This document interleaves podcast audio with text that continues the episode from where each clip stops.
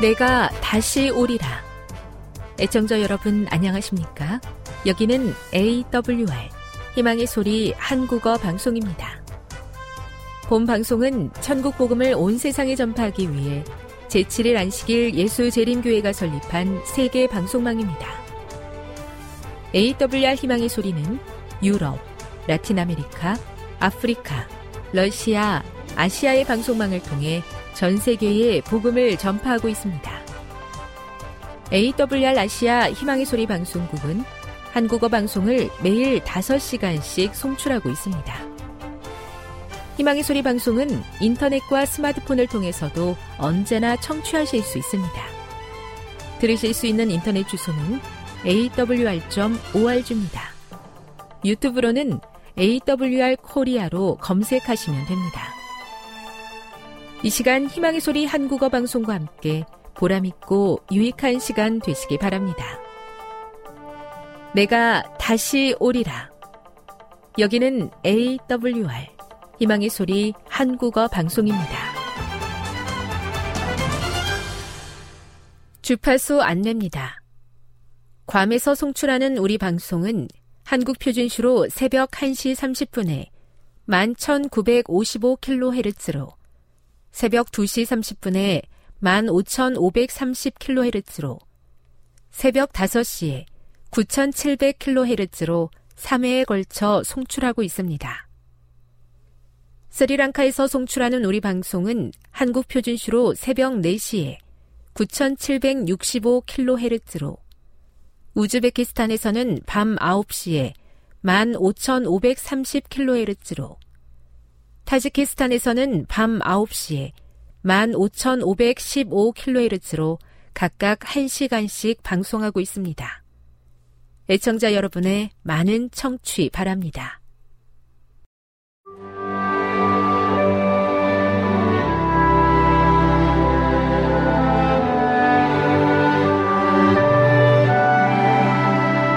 읽어주는 교과 여섯째 날 8월 4일 금요일 더 깊은 연구를 위해 어떻게 우리의 위축된 영적 상태를 에베소서 3장 14에서 19절의 말씀이 보여주는 특권인 지식의 충만함과 조화시킬 수 있겠는가? 은혜 안에서 성장할 수 있는 모든 영적, 현세적 유익을 누리고 있는 우리가 그 기회를 활용하지 않는다면 하늘이 어떻게 우리를 도울 수 있겠는가? 사도는 우리를 애타게 하거나 속이거나 괜한 기대치를 높여서 실제 경험에서 실망하게 하려고 이 말씀을 기록한 것이 아니다. 사도는 우리가 하나님 나라의 상속자가 되려면 어떤 사람이 될 수 있으며 되어야 하는지를 보여주기 위해 이 말씀을 기록했다. 위축된 경험만 가지고 있다면 어떻게 하나님과 함께 일하는 일꾼이 될 수 있겠는가?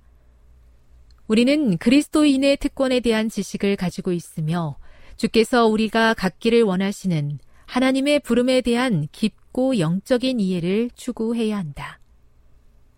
우리는 정말 성경을 믿는가? 우리는 이 말씀에서 제시된 하나님의 지식을 얻을 수 있다고 믿는가? 우리는 하나님의 입에서 나오는 모든 말씀을 믿는가?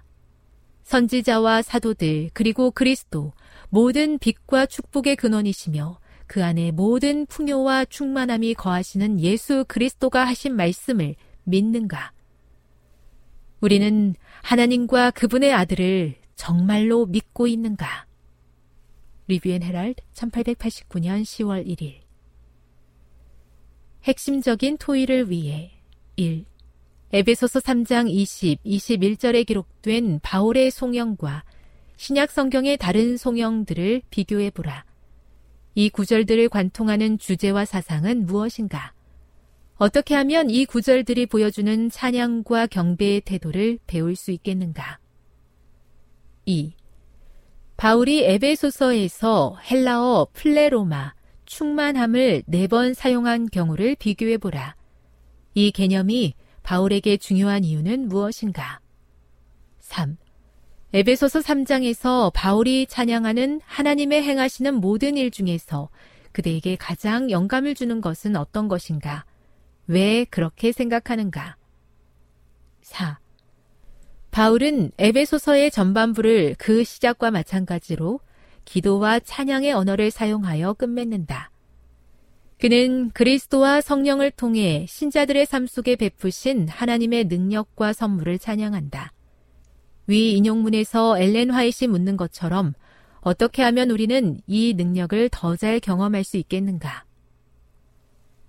지금까지 읽어주는 교과였습니다. 본 방송은 AWR 희망의 소리 방송국에서 제작되었습니다.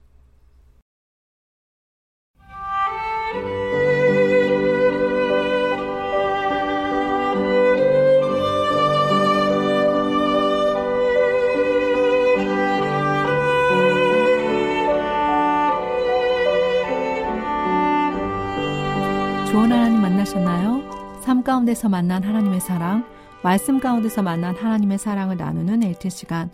저는 이영미 집사입니다. 오늘은 사도행전 11장을 함께 나누도록 하겠습니다. 말씀을 나누기 전에 기도하겠습니다. 주님, 오늘 말씀이 없어 망하는 일이 없도록 우리에게 말씀을 보내주시옵소서. 깜깜한 이 세상에서 오직 볼 수 있는 것은 하나님의 말씀밖에 없사오니 주여 이 말씀을 붙들고 승리하게 하여 주시옵소서. 또 말씀으로 인하여 그 마음이 새롭게 변한 그러한 사람들을 만날 수 있는 특권을 허락하여 주시고 오늘 우리에게 주어진 모든 현실이 깜깜하게 보일지라도 오직 하나님은 우리를 살게 하는 분이시며 말씀을 보내어 우리를 고치시는 분이시라는 사실을 믿게 하여 주시옵소서 오늘도 살아계신 예수 그리스도의 이름으로 간절히 기도드립니다. 아멘.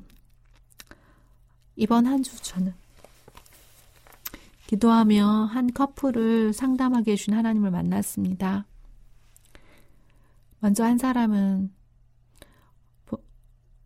아버지로부터 많은 상처를 받아온 사람입니다. 그리고 아직 어리지만 가정의 모든 중요한 결정들을 믿음의 결단을 내리고 또 어머니를 인도하고 두 동생들을 하나님께로 인도한 사람입니다. 그는 하나님의 선교사로서 1년의 시간을 봉사하였고 하지만 여전히 아버지로 인한 상처가 해결되지 못한 그러한 연약한 점도 있는 사람이었습니다. 아, 그리고 이 사람을 사랑하게 된 또 한 사람은 그는 선교사로 부름을 받은 사람이요. 또 이제 어, 더큰 부르심을 위해서 준비하고 있는 사람이었습니다. 저는 그 둘의 만남이 함께 어, 진행되리라고 생각하지 못했습니다. 왜냐하면 두 사람에게 너무나 큰 나이 차가 있었기 때문입니다. 그렇게 지냈는데 어, 먼저 이 나이 어린 여청년이 자신의 힘든 문제들을 자꾸 이 어, 나이가 있는 선교사에게 얘기하는 것입니다.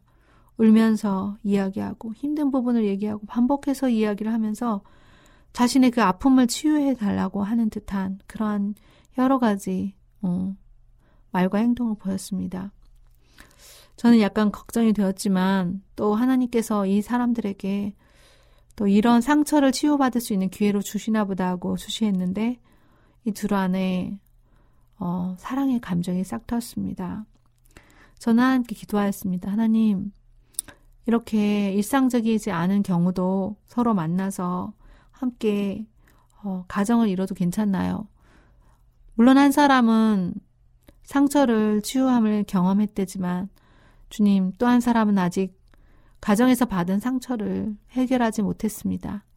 그리고 이렇게 많은 나이 차이가 있습니다. 이들을 어떻게 하나님께서 하시려나요? 제 마음에 또한 걱정과 또 제가 본의 아니게 함께 셋이 지내면서 어, 연결하는 역할을 본의 아니게 하게 되었기 때문에 그 여청년에 대해서는 어머니와 같은 마음으로 그 남자 선교사에 대해서는 함께 기도하는 동역자의 마음으로 충원을 하였습니다. 저의 충원과는 달리 이들은 이미 마음을 확정하였고 급하게 일들을 진행하게 되었습니다. 그리고 저는 이 일들을 보면서 하나님께서 서로 좋아하는 게 있어서 함께 만나게 하시지만 또 서로 치유하게 하시기 위해서 만나게 하시는 그러한 일도 있으려나 이렇게 생각을 하면서 또 마음의 한켠으로는 인간이 인간에게 그 일들을 하는 것이 참으로 힘든 일이기에 많은 기도를 하게 해주시는 하나님 만났습니다. 사도행전 오늘은 11장입니다. 11장의 내용에 보면 유다에 있는 사도들과 형제들이 이방인들도 하나님 말씀 받았다 함을 들었다라고 1절에 나옵니다. 오늘 본문의 이야기는 이방 선교에 대한 베드로의 어, 입장입니다. 베드로가 유대에 있는 사도들과 형제들이 이방인들도 하나님 말씀 받았다 하는 말을 들었을 때 베드로는 예루살렘에 올라갔을 때 할례자들이 힐난하는 소리를 듭니다. 베드로 네가 무할례자의 집에 들어가 함께 먹었, 먹었느냐라고 묻습니다. 베드로는 저에게 이를 차례로 설명합니다. 베드로의 성격 같으면 급하게 화를 내거나 하는데 자세하게 차례를 들어서 순서를 정하여 설명했다고 했습니다. 그리고 그가 한 것은 이야기는 무엇이었습니까? 옆바성에서 기도할 때 비몽사몽 간의 환상을 봤다. 그리고 내 보자기에 쌓이는 정결지 못한 그 짐승을 잡아먹으라 하였다. 나는 그럴 수 없다 했지만은 이게 한 번, 두 번, 세 번 이러한 음성이 있고 또 그 하나님이 깨끗하다고 한 것을 내가 속되다 하지 말라 하며 그 보자기가 하늘로 올라갔다. 그리고 이제 세 사람이 어, 내가 우고한 중에 보냈는데 그 사람은 가이사레에 있는 고넬료 백부장에게서 보낸 사람이었고 내가 그 집에 도착하였을 때는 그가 이미 다른 사람들을 다 불러 모아서 일가와 친척들, 친구들을 다 불러 모아서 있었기 때문에 이미 그의 어, 내가 능히 누가 능히 그 하나님의 능력을 맡겠느냐. 그가 침례를 받았고 성례의 침례를 받았고 또 어, 물의 침례를 받았다고 이야기합니다. 그때 스테반의 일로 일어난 환란이나 흩어진 자들이 어, 베니게와 구브로와 안디오까지 이르러 도를 유대인에게만 전하는데 그 중에 구브로와 구레네 몇 사람이 안도이까지 이르러 헬라인에게도 말하되 예수를 전파하였다고 했습니다. 여기가 저희가 이를 말을 듣고 잠잠하였고 또 이제 이 그 중에 어 헬라인에게도 복음을 전하는 일들이 곳곳에 일어나고 주께로 돌아오는 일들이 있게 됩니다.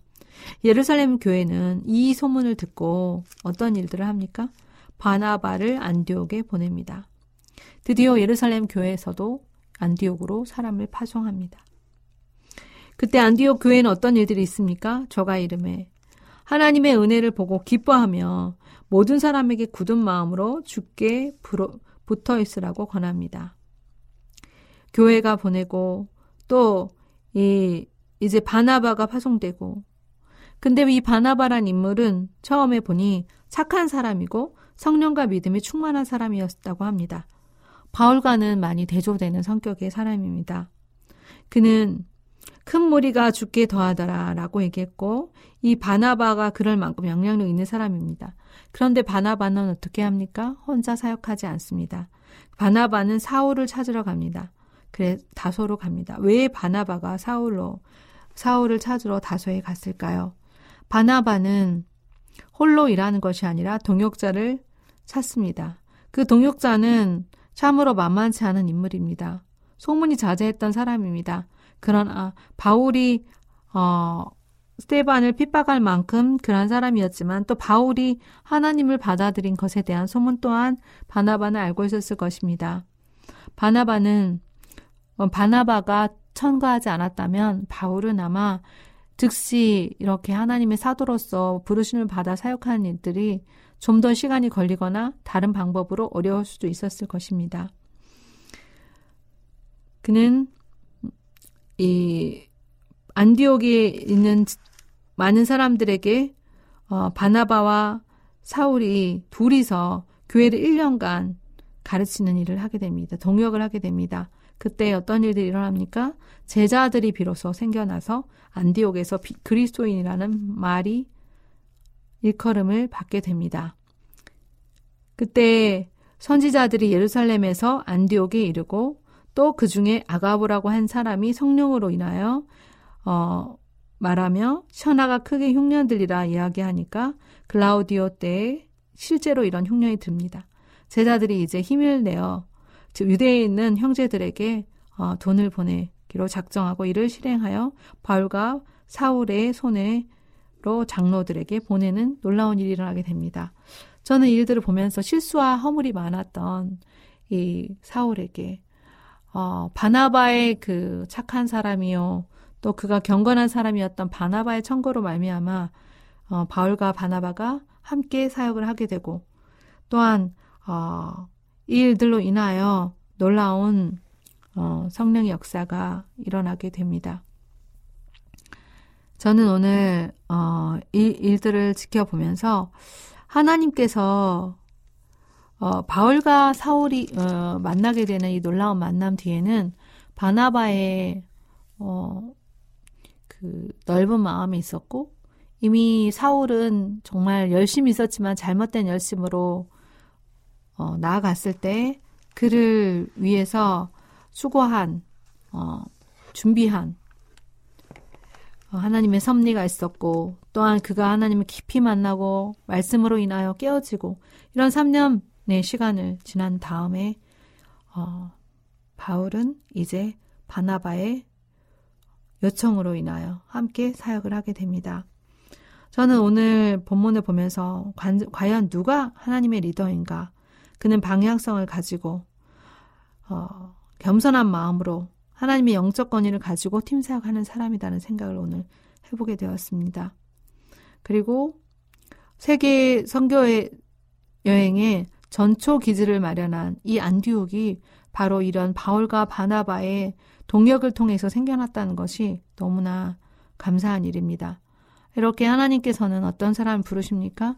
하나님은께서는 경건한 사람을 부르시고 또한 그 사람의 하나님께서 함께 하신 사람이라면 그 일들에 대하여 자신의 생각을 내려놓고 함께 초청하여 사역하는 사람을 원하십니다. 교회는 어떤 교회가 되어야 마땅합니까? 교회는 새로운 일을 어, 해결할 수 있는 그러한 어, 열린 마음으로 하나님께 서 주시는 기별이라면 순종할 수 있는 그러한 도전과 또 안일하게 그 자리에 머물러 있지 않는 그런 정신을 가진 사람들이 모여진 곳에서 일이 일어나기를 어, 하나님께서 고대하십니다. 이제 신생 교회인 안디옥 교회는 예루살렘 본 교회의 그런 그러니까 어려울 때 오히려 돕는 그런 놀라운 어, 일들을 할 수 있는 기회가 주어집니다. 또한 이때 그리스도인이라는 이름이 새롭게 생겨났는데 바로 바울과 바나바의 동역을 통해서 생겨난 것입니다. 오늘 저는 본문을 보면서 성령의 인도하심이 정말 너무 놀랐고 그리고 혼자 두는 것이 아니라 하나님께서 함께 일하, 일하게 하시고 또 이곳에 비난의 정신도 있고 또 반대의 정신도 있지만 결국 하나님의 사람들이 이 문제들을 극복하는 모습을 보게 됩니다. 어려움이 있을 때 무너져서 하지 않는 것이 아니라 하나님께서 하실 일들에 대해 기대하는 것입니다. 오늘 저는 기도하기 원합니다. 리더들이 자신의 것들만을 고집하는 것이 아니라 부흥과 각성을 위해서 헌신하고 회개하는 일이 이렇게 되길 원합니다. 또한 비전을 공유하고 성령의 능력을, 능력을 힘입어서 힘있게 사역하는 그러한 사역자들 되길 원합니다. 기도하겠습니다. 주님, 오늘 이 교회에 새로운 부흥과 개혁을 허락하여 주시옵소서. 우리가 볼 때 모든 현실이 막막하게 보이고 젊은이들이 부족하고 또한 교회가 사역자를 줄여야 될 만큼 이렇게 침체기에 놓여 있는 것처럼 보이지만 하나님께서는 성령의 사람들을 불러 일으키셔서 또 동역자를 함께 하심으로 그게 한 명, 두 명이라 할지라도 그들을 통하여 놀랍도록 교회를 부흥시키고 인도하시는 것을 보면서 우리도 오늘 말씀에 순종하여 닻을 내릴 수 있도록 도와주시옵소서. 사람 낚는 어부가 되도록 오늘 우리를 준비하여 사용하여 주시옵소서. 주님은 살아계신 주의 놀라우신 성령의 역사를 우리에게 허락하여 주옵소서. 주께서 이미 이 일들을 시작하셨기에 하나님의 일꾼을 보내주시고 하나님의 동역자들 보내주시고 하나님의 사람으로 하여금 이 일을 시작하게 해 주시옵소서. 주의 때가 얼마 남지 않았사오니 주여 오늘도 복음의 씨를 가진 사람들이 이 씨를 깊이 뿌리 내리고 또 이 씨를 가지고 하나님을 알지 못하는 사람들에게 복음을 전하게 해 주시고 편견과 또한 그 안일함과 그리고 자신들 것만 지키고자 하는 그 그러한 타성에 젖은 신앙인으로 사는 것이 아니라 오직 그리스도의 말씀 앞에 깨어지게 해 주시고 주의 사역 앞에 자신의 모든 의지를 내려놓을 수 있는 참된 지도자들이 되게 하여 주시옵소서. 지도자들에게 주님 영적인 안목을 주시옵시고 그들의 고집으로 인하여 교회에 여러 피해를 입지 않도록 주님께서 오늘도 성령의 역사로 하나 되게 하여 주시옵기를 예수님의 이름으로 기도드립니다. 지금 여러분께서는 AWR 희망의 소리 한국어 방송을 듣고 계십니다.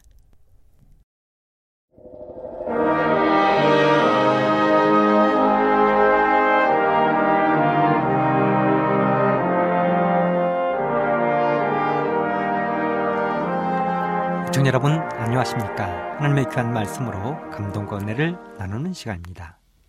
먼저 하나님의 말씀 10편 126편의 말씀을 읽어드리겠습니다. 여호와께서 시온의 포로를 돌리실 때에 우리가 꿈꾸는 것 같았도다. 그때 우리 입에는 웃음이 가득하고 우리 혀에는 찬양이 찼었도다. 열방 중에서 말하기를 여호와께서 저희를 위하여 대사를 행하셨다 하였도다. 여호와께서 우리를 위하여 대사를 행하셨으니 우리는 기쁘도다. 오늘 저는 이 말씀을 주제 성경절로 하나님의 백성들은 반드시 집으로 돌아간다 하는 제목의 말씀을 준비해 보았습니다. 바벨론의 포로로 잡혀간 이스라엘 백성들의 소원이 너무도 잘 나타나는 시편이 있습니다. 바로 시편 137편입니다. 우리가 바벨론의 여러 강변 거기 앉아서 시온을 기억하며 울었도다. 그 중에 버드나무에 우리가 우리의 수금을 걸었나니 이는 우리를 사로잡은 자가 거기서 우리에게 노래를 청하며 우리를 황폐케 한 자가 기쁨을 청하고 자기들 위하여 시온 노래 중 하나를 노래하라 하미로다. 우리가 이방에 있어서 어찌 여호와의 노래를 부를고 예루살렘아 내가 너를 잊을진데 내 오른손이 그 죄를 잊을지로다. 내가 예루살렘을 기억지 아니하구나. 내가 너를 나의 제일 즐거워하는 것보다 지나치게 아니할진데 내 혀가 내 입천장에 붙을지로다. 여호와여 예루살렘이 해받은 날을 기억하시고 애돔 자손을 치소서. 저희 말이 회파하라 회파하라 그 기초까지 회파하라 하였나이다. 여자 같은 멸망할 바벨로나 네가 우리에게 행한 대로 네게 갚는 자가 유복하리로다. 너의 어린 것들을 반석에 메어치는 자가 유복하리로다. 시편 137편을 쓴 사람이 누구인지 우리는 알 수 없지만 바벨론에 포로로 잡혀간 어느 누군가에 의하여 쓰여진 시편으로 보여집니다. 시인은 이 시편에서 바벨론에서 포로로 생활하고 있는 이스라엘 백성들의 비통하고 애절한 슬픔과 예루살렘에 대한 애국적인 향수, 그리고 원수들에 대한 저주의 선포를 노래했습니다. 이 시편은 그래서 비탄시라 불리우는 가슴을 아프게 하는 내용으로 우리를 찾아옵니다. 시편 기자는 기록했습니다. 우리가 바벨론 여러 강변 거기 앉아서 시온을 기억하며 울었다. 아마도 시인은 바벨론의 어느 강가에서 고된 노동을 하다가 잠시 시간을 내어 강가에 앉아 쉬고 있었을 것입니다. 그는 그렇게 흘러가는 강물을 바라보며 문득 자신들의 고향이 생각났을 것입니다. 바로 꿈에도 그리는 시온, 하나님의 성전이 있는 예루살렘이 생각났을 것입니다. 시인은 그 순간 자신이 바벨론의 포로로 잡혀오기 전 예루살렘에서의 생활이 생각났습니다. 날마다 시간에 맞추어 하나님을 경배하며 제사드리던 일들이 머리를 스쳐 지나갔습니다. 그런데 지금은 하나님께 드리던 경배도 찬양도 더 이상 부를 수 없는 상황에 처한 것입니다. 그래서 시편 기자는 말하기를 버드나무에 우리가 우리의 수금을 걸었다고 이야기했습니다. 그렇습니다. 사람의 손에 들려 아름다운 소리를 내야 하는 수금이 버드나무에 묶여 있는 것입니다. 여러분, 수금은 하나님께 예배를 드리거나 전쟁에서 승리를 기뻐하면서 연주하던 악기였습니다. 한마디로 기쁨을 노래하는 악기로서 주로 레위인들을 위해서 연주되던 악기였습니다. 그런데 그 악기가 지금 버드나무에 걸려 있는 것입니다. 묶여 있는 것입니다. 그래 지금은 먼지가 내려앉고 녹이 슬어 제대로 노래할 수 없는 상황이 된 것입니다. 더 이상 하나님을 찬양한 노래를 부를 수 없고 대적자들의 조롱거리가 된 것입니다. 그리고 오히려 대적자들을 위해서 노래를 불러야 하는 상황이 되어버린 것입니다. 137편 3절에 기록했습니다. 이는 우리를 사로잡은 자가 거기서 우리에게 노래를 청하며 우리를 황폐케 한 자가 기쁨을 청하고 자기들을 위하여 시온 노래 중 하나를 노래하라 함이로다. 왜 시인과 포로로 잡혀온 이스라엘 백성들이 수금을 버드나무에 걸어버렸는가? 그것은 바로 이스라엘 백성들을 사로잡아온 사람들, 곧 예루살렘을 멸망시킨 바벨론 사람들이 이스라엘 백성들에게 자신들을 찬양하는 노래를 부르게 한 것입니다. 자신들이 예루살렘에서 하나님을 찬양할 때 불렀던 시온의 노래를 불러보라 한 것입니다. 하나님만이 받으실 수 있는 영광의 노래를 자신들을 위하여 불러보라 조롱하며 시킨 것입니다. 아마도 바벨론 백성들은 이스라엘 백성들을 자신들의 흥을 돋구는 놀이개로 부렸을 것입니다. 그러면서 이스라엘 백성들이 시온의 노래를 부를 때마다 하나님을 조롱했을 것입니다. 너희들이 경배하는 하나님이 어찌하여 너희들이 이렇게 포로로 만들었느냐고 조롱했을 것입니다. 그래서 사절에 보면 우리가 이방에 있어서 어찌 여호와의 노래를 부를고 하면서 하나님을 찬양하기 위한 노래를 바벨론 사람들의 흥을 돋우기 위해서 결코 부를 수 없다는 강한 결심을 하고 있는 것입니다. 그랬기에 이스라엘 백성들의 모든 소원은 꿈에도 소원은 자신들의 고향으로 돌아가는 것이었습니다. 자신들의 집으로 돌아가는 것이었습니다. 거룩한 하나님의 성전이 있는 하나님의 집이 있는 시온으로 돌아가고 싶은 것입니다. 시편 기자 이스라엘 백성들이 자신들의 조국을 멸망시키고 하나님의 성전을 흩어버린 바벨론을 얼마나 저주하고 싫어했는지 시편 기자는 이렇게 노래했습니다. 8절 9절에 보면 여자 같은 멸망할 바벨로나 네가 우리에게 행한 대로 네게 갚는 자가 유복하리로다. 네 어린 것들을 반석에 메어치는 자는 유복하리로다.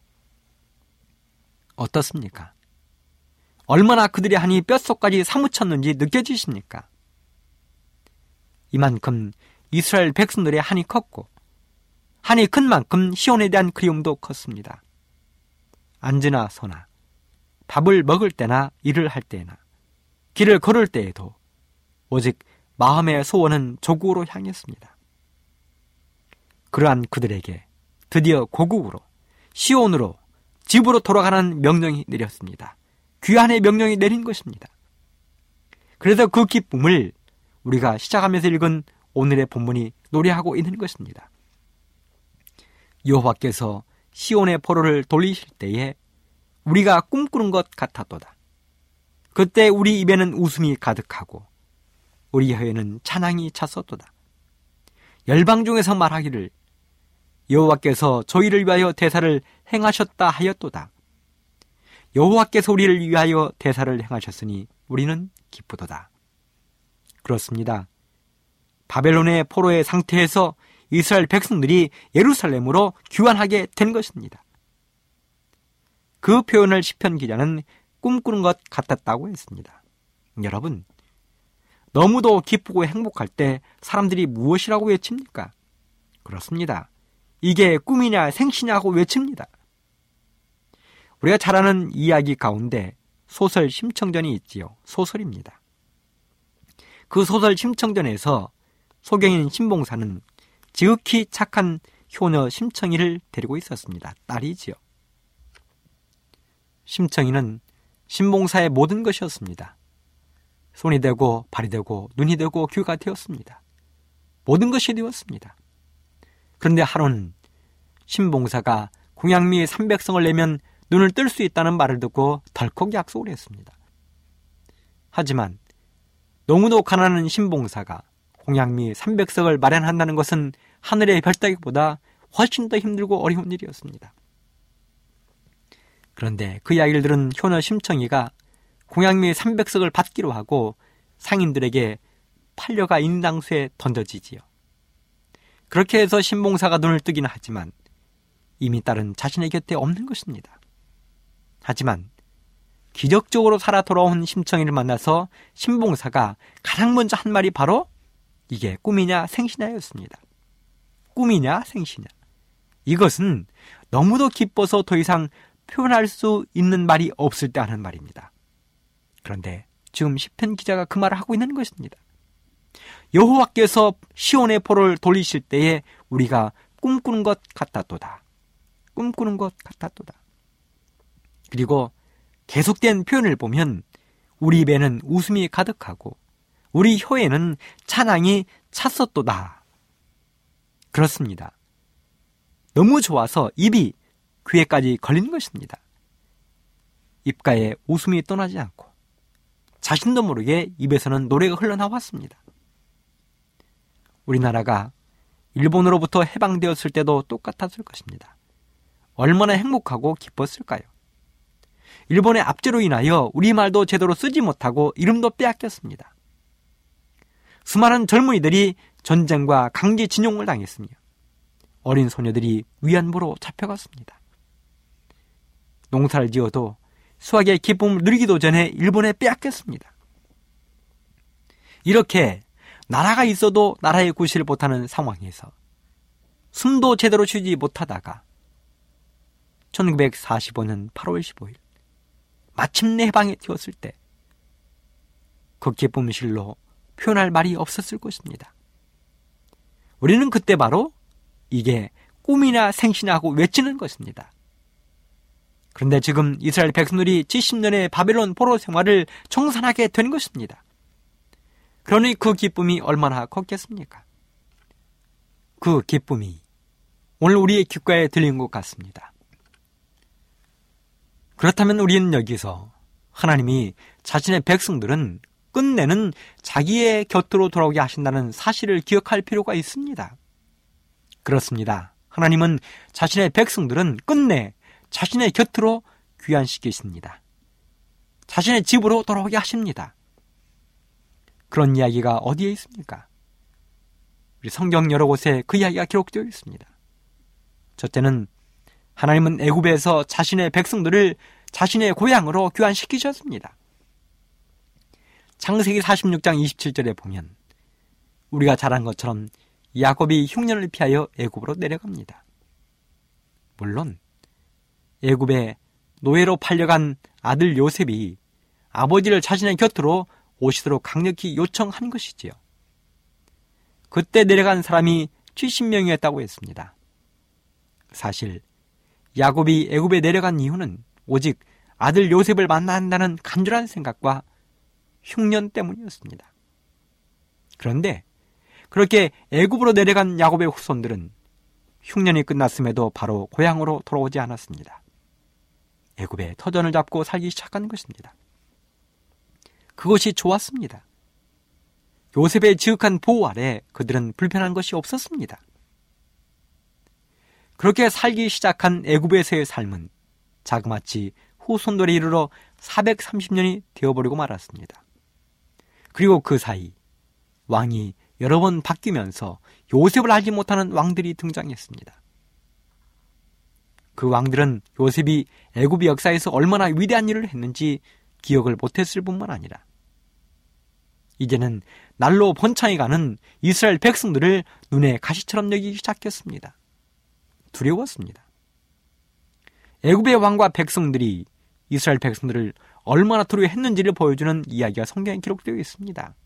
출애굽기 1장 7절 51절. 이스라엘 자손은 생육이 중다하고 번식하고 창성하고 심히 강대하여 온 땅에 가득하게 되었더라. 요셉을 알지 못하는 새 왕이 일어나서 애굽을 다스리더니 그가 그 신민에게 이르되 이 백성 이스라엘 자손이 우리보다 많고 강하도다. 자, 우리가 그들에게 대하여 지롭게 하자. 두렵건대. 그들이 더 많게 되면 전쟁이 일어날 때에 우리 대적과 합하여 우리와 싸우고 이 땅에서 갈까 하노라 하고 감독들을 그들 위에 세우고 그들에게 무거운 짐을 지워 괴롭게 하여 그들로 바로를 위하여 국고송 비돔과 람셋을 건축하게 하니라. 그렇습니다. 마침내 이스라엘 백성들을 노예로 삼고 강제 노역을 시키기 시작했습니다. 심지어는 이것으로 그치지 않았습니다. 말 그대로 강제 노역으로 성이 차지 않았다는 것입니다. 그래서 아예 노골적으로 이스라엘 민족 말살 정책을 펴기 시작했습니다. 출애굽기 1장 15절로 16절. 애굽 왕이 히브리 산파 시브라라는 자와 부활하는 자에게 일러 가로되 너희는 히브리 여인을 위하여 조산할 때에 살펴서 남자이든 죽이고 여자이든 그는 살게 두라. 22절 바로가 그 모든 신민에게 명하여 가로되 남자가 나거든 너희는 그를 하수에 던지고 여자이든 살리라 하였더라. 성경에 기록된 대로 모든 남자를 죽이라는 것입니다. 처음에는 산파를 시켜 남자들만 골라 죽이도록 했습니다. 그러나 하나님을 두려워하고 믿었던 산파들이 그 일을 원활히 진행하지 않자 이번에는 왕이 명령하여 이스라엘 모든 사람들은 남자를 낳거든 나일강에 던지라고 한 것입니다. 이렇게 해서 이스라엘 백성들을 완전히 멸절시키는 것이 왕의 목적이었습니다. 하지만 분명한 것은 이 모든 일에 사탄 마귀가 깊숙이 개입해 있었다는 사실을 우리는 잊지 말아야 하는 것입니다. 마귀는 이러한 방법을 통하여 장차 이 땅에 오실 예수님의 계획 자체를 무산시키려 한 것입니다. 그렇지만 하나님은 이런 위험한 순간순간들을 오히려 즐기시고 역전시키시는 역전의 명수이십니다. 하나님은 연약한 레위인 노예처럼 살고 있던 레위족 속의 가문에 한 아이를 태어나게 하셨습니다. 그리고 놀랍게도 적진의 심장과 같은 바로 왕의 궁정에 공주의 아들로 보내셨습니다. 우리가 잘 아는 새 중에 뻐꾸기가 있지요. 보면 우리는 여기저기서 뻐꾸기 소리를 듣습니다. 그런데 그 뻐꾸기는 자기 새끼를 낳을 때, 곧 알을 낳을 때 자기의 둥지를 짓지 않고 다른 새들의 둥지에 알을 낳는다고 알려져 있습니다. 그래서 아무것도 모르는 다른 새는 자기의 알인지 알고 품어서 뻐꾸기 새끼를 부화시키는 것입니다. 그리고 뻐꾸기 새끼가 다 자라서 둥지를 벗어날 때까지 부지런히 먹이를 먹여 키우는 것입니다. 그렇게 다 키워놓으면 뻐꾸기는 둥지를 떠나서 뻐꾸기의 삶으로 가버리는 것입니다. 마치 이런 뻐꾸기처럼 하나님은 바로 왕의 궁전 안에 자기의 신실한 종이 될 모세를 보내신 것입니다. 그리고 모세는 마침내 야곱이 자녀들을 데리고 애굽으로 들어간 지 430년 만에 하나님의 부르심을 입고 하나님의 백성들을 데리고 애굽을 출발해서 하나님의 백성들이 그들의 둥지를 들고 살아야 될 하나님의 성전을 지어야 될 가나안 땅으로 돌아오게 한 것입니다. 물론 가나안 땅으로 귀환한 과정 속에서 말로 다 할 수 없는 고통과 어려움들이 있었지만 하나님은 끝내 자신의 백성들을 하나님의 땅인 가나안으로 마침내 귀환시키신 것입니다. 두 번째는 하나님은 바빌론에서 자신의 백성들을 귀환시키셨습니다. 우리가 잘 아는 것처럼 남방 유다가 멸망당하면서 이스라엘 백성들은 바빌론의 포로로 잡혀갔습니다. 그 포로의 무리들 속에는 다니엘과 그의 절친한 친구인 세 친구들도 있었습니다. 그렇게 그들은 바빌론에서 70여 년의 포로 생활을 하고 있었습니다. 그렇게 그들은 어쩌면 점차적으로 고향에 대한 그리움도 사라들고 있었을 것입니다. 물론 어떤 사람들은 시간이 흐르면 흐를수록 더욱더 고향, 시온에 대한 생각이 간절했을 것입니다.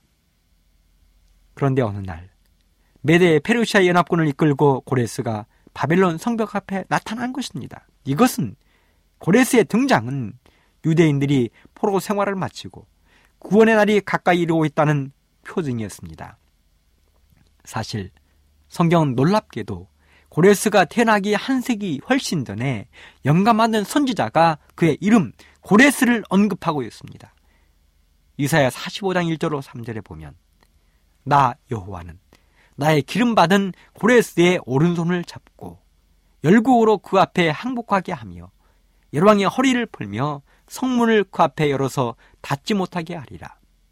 내가 고레스에게 이루기를 내가 너의 앞서가서 험한 곳을 평탄케 하며 넌문을 쳐서 부수며 쇠빗장을 꺾고 너에게 흑암 중에 보호와 은밀한 곳에 숨은 재물을 주어서 너로 너를 지명하여 부른 자가 나 여호와 이스라엘의 하나님인 줄 알게 하리라. 그렇습니다. 하나님의 선지자 이사야가 고레스에 대해서 이미 태어나기 100여 년 전에 그의 이름을 부르고 예언을 했습니다. 고레스는 하나님의 기름 부음을 받은 종이 될 것이라고 하나님이 지명하여 불렀다고 이야기를 했습니다. 그리고 선지자 이사야는 계속해서 말했습니다. 44장 28절에 보면 고레스에 대하여는 이르기를 그는 나의 목자라 나의 모든 기쁨을 성취하리라 예루살렘에 대하여는 이르기를 중건되리라 하며 성전에 대하여는 이르기를 너의 기초가 세움이 되리라 하는 자니라. 이렇게 하나님이 나의 기름 부음 받은 자요 나의 목자라 부른 고레스가 마침내 바벨론 성문 앞에 군사를 이끌고 나타난 것입니다. 그리고 벨사달 왕이 광란의 잔치를 열던 그 밤에 모든 군사들이 허리띠를 풀고 술과 고기로 흥청망청대던 그 시간에 바벨론 성 안으로 흐르던 유브라데스 강물을 돌린 고레스는 큰 저항 없이 거대한 바벨론 성을 무너뜨린 것입니다. 그렇게 해서 유다를 멸망시키고 하나님의 성전을 헐었으며 하나님의 백성들을 괴롭히고 포로로 잡아왔던 바벨론이 마침내 멸망을 당하고 만 것입니다. 그래서 이 땅의 역사를 주관하시는 하나님은 일찍이 선지자 에레미야를 통해서 예언하셨습니다. 에레미야 25장 11절로 22절에 보면 이 온 땅이 황폐하여 놀림이 될 것이며 이 나라들은 70년 동안 바벨론 왕을 섬기리라. 나 여호와가 말하노라. 70년이 마치면 내가 바벨론 왕과 그 나라와 갈대아인의 땅을 그 죄악으로 인하여 벌하여 영영이 황목해 하되 에레미야 29장 10절 나 여호와가 이같이 말하노라 바벨론에서 70년이 차면 내가 너희를 권고하고 나의 선한 말을 너에게 실행하여 너희를 이곳으로 돌아오게 하리라. 너희를 이곳으로 돌아오게 하리라. 참으로 놀라운 하나님의 계획입니다. 하나님의 사랑입니다. 그렇습니다. 하나님은 유다가 바빌론에 멸망하기 이전에 포로로 잡혀가기 이전에 이미 그들의 앞날을 예언하셨습니다. 그들이 비록 바빌론에 포로로 잡혀갈지라도 70년이 되면 포로 생활을 청산하고 그들의 고향 하나님의 집이 있는 시온이 있는 곳으로 돌아올 것이라고 예언하셨습니다.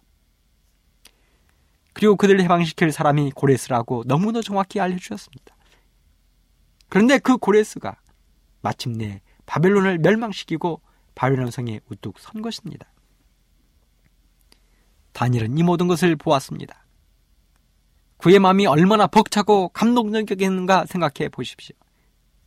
사실 다니엘은 다니엘서 7장에 보면 하나님의 계시를 받고 굉장히 고민을 많이 했습니다.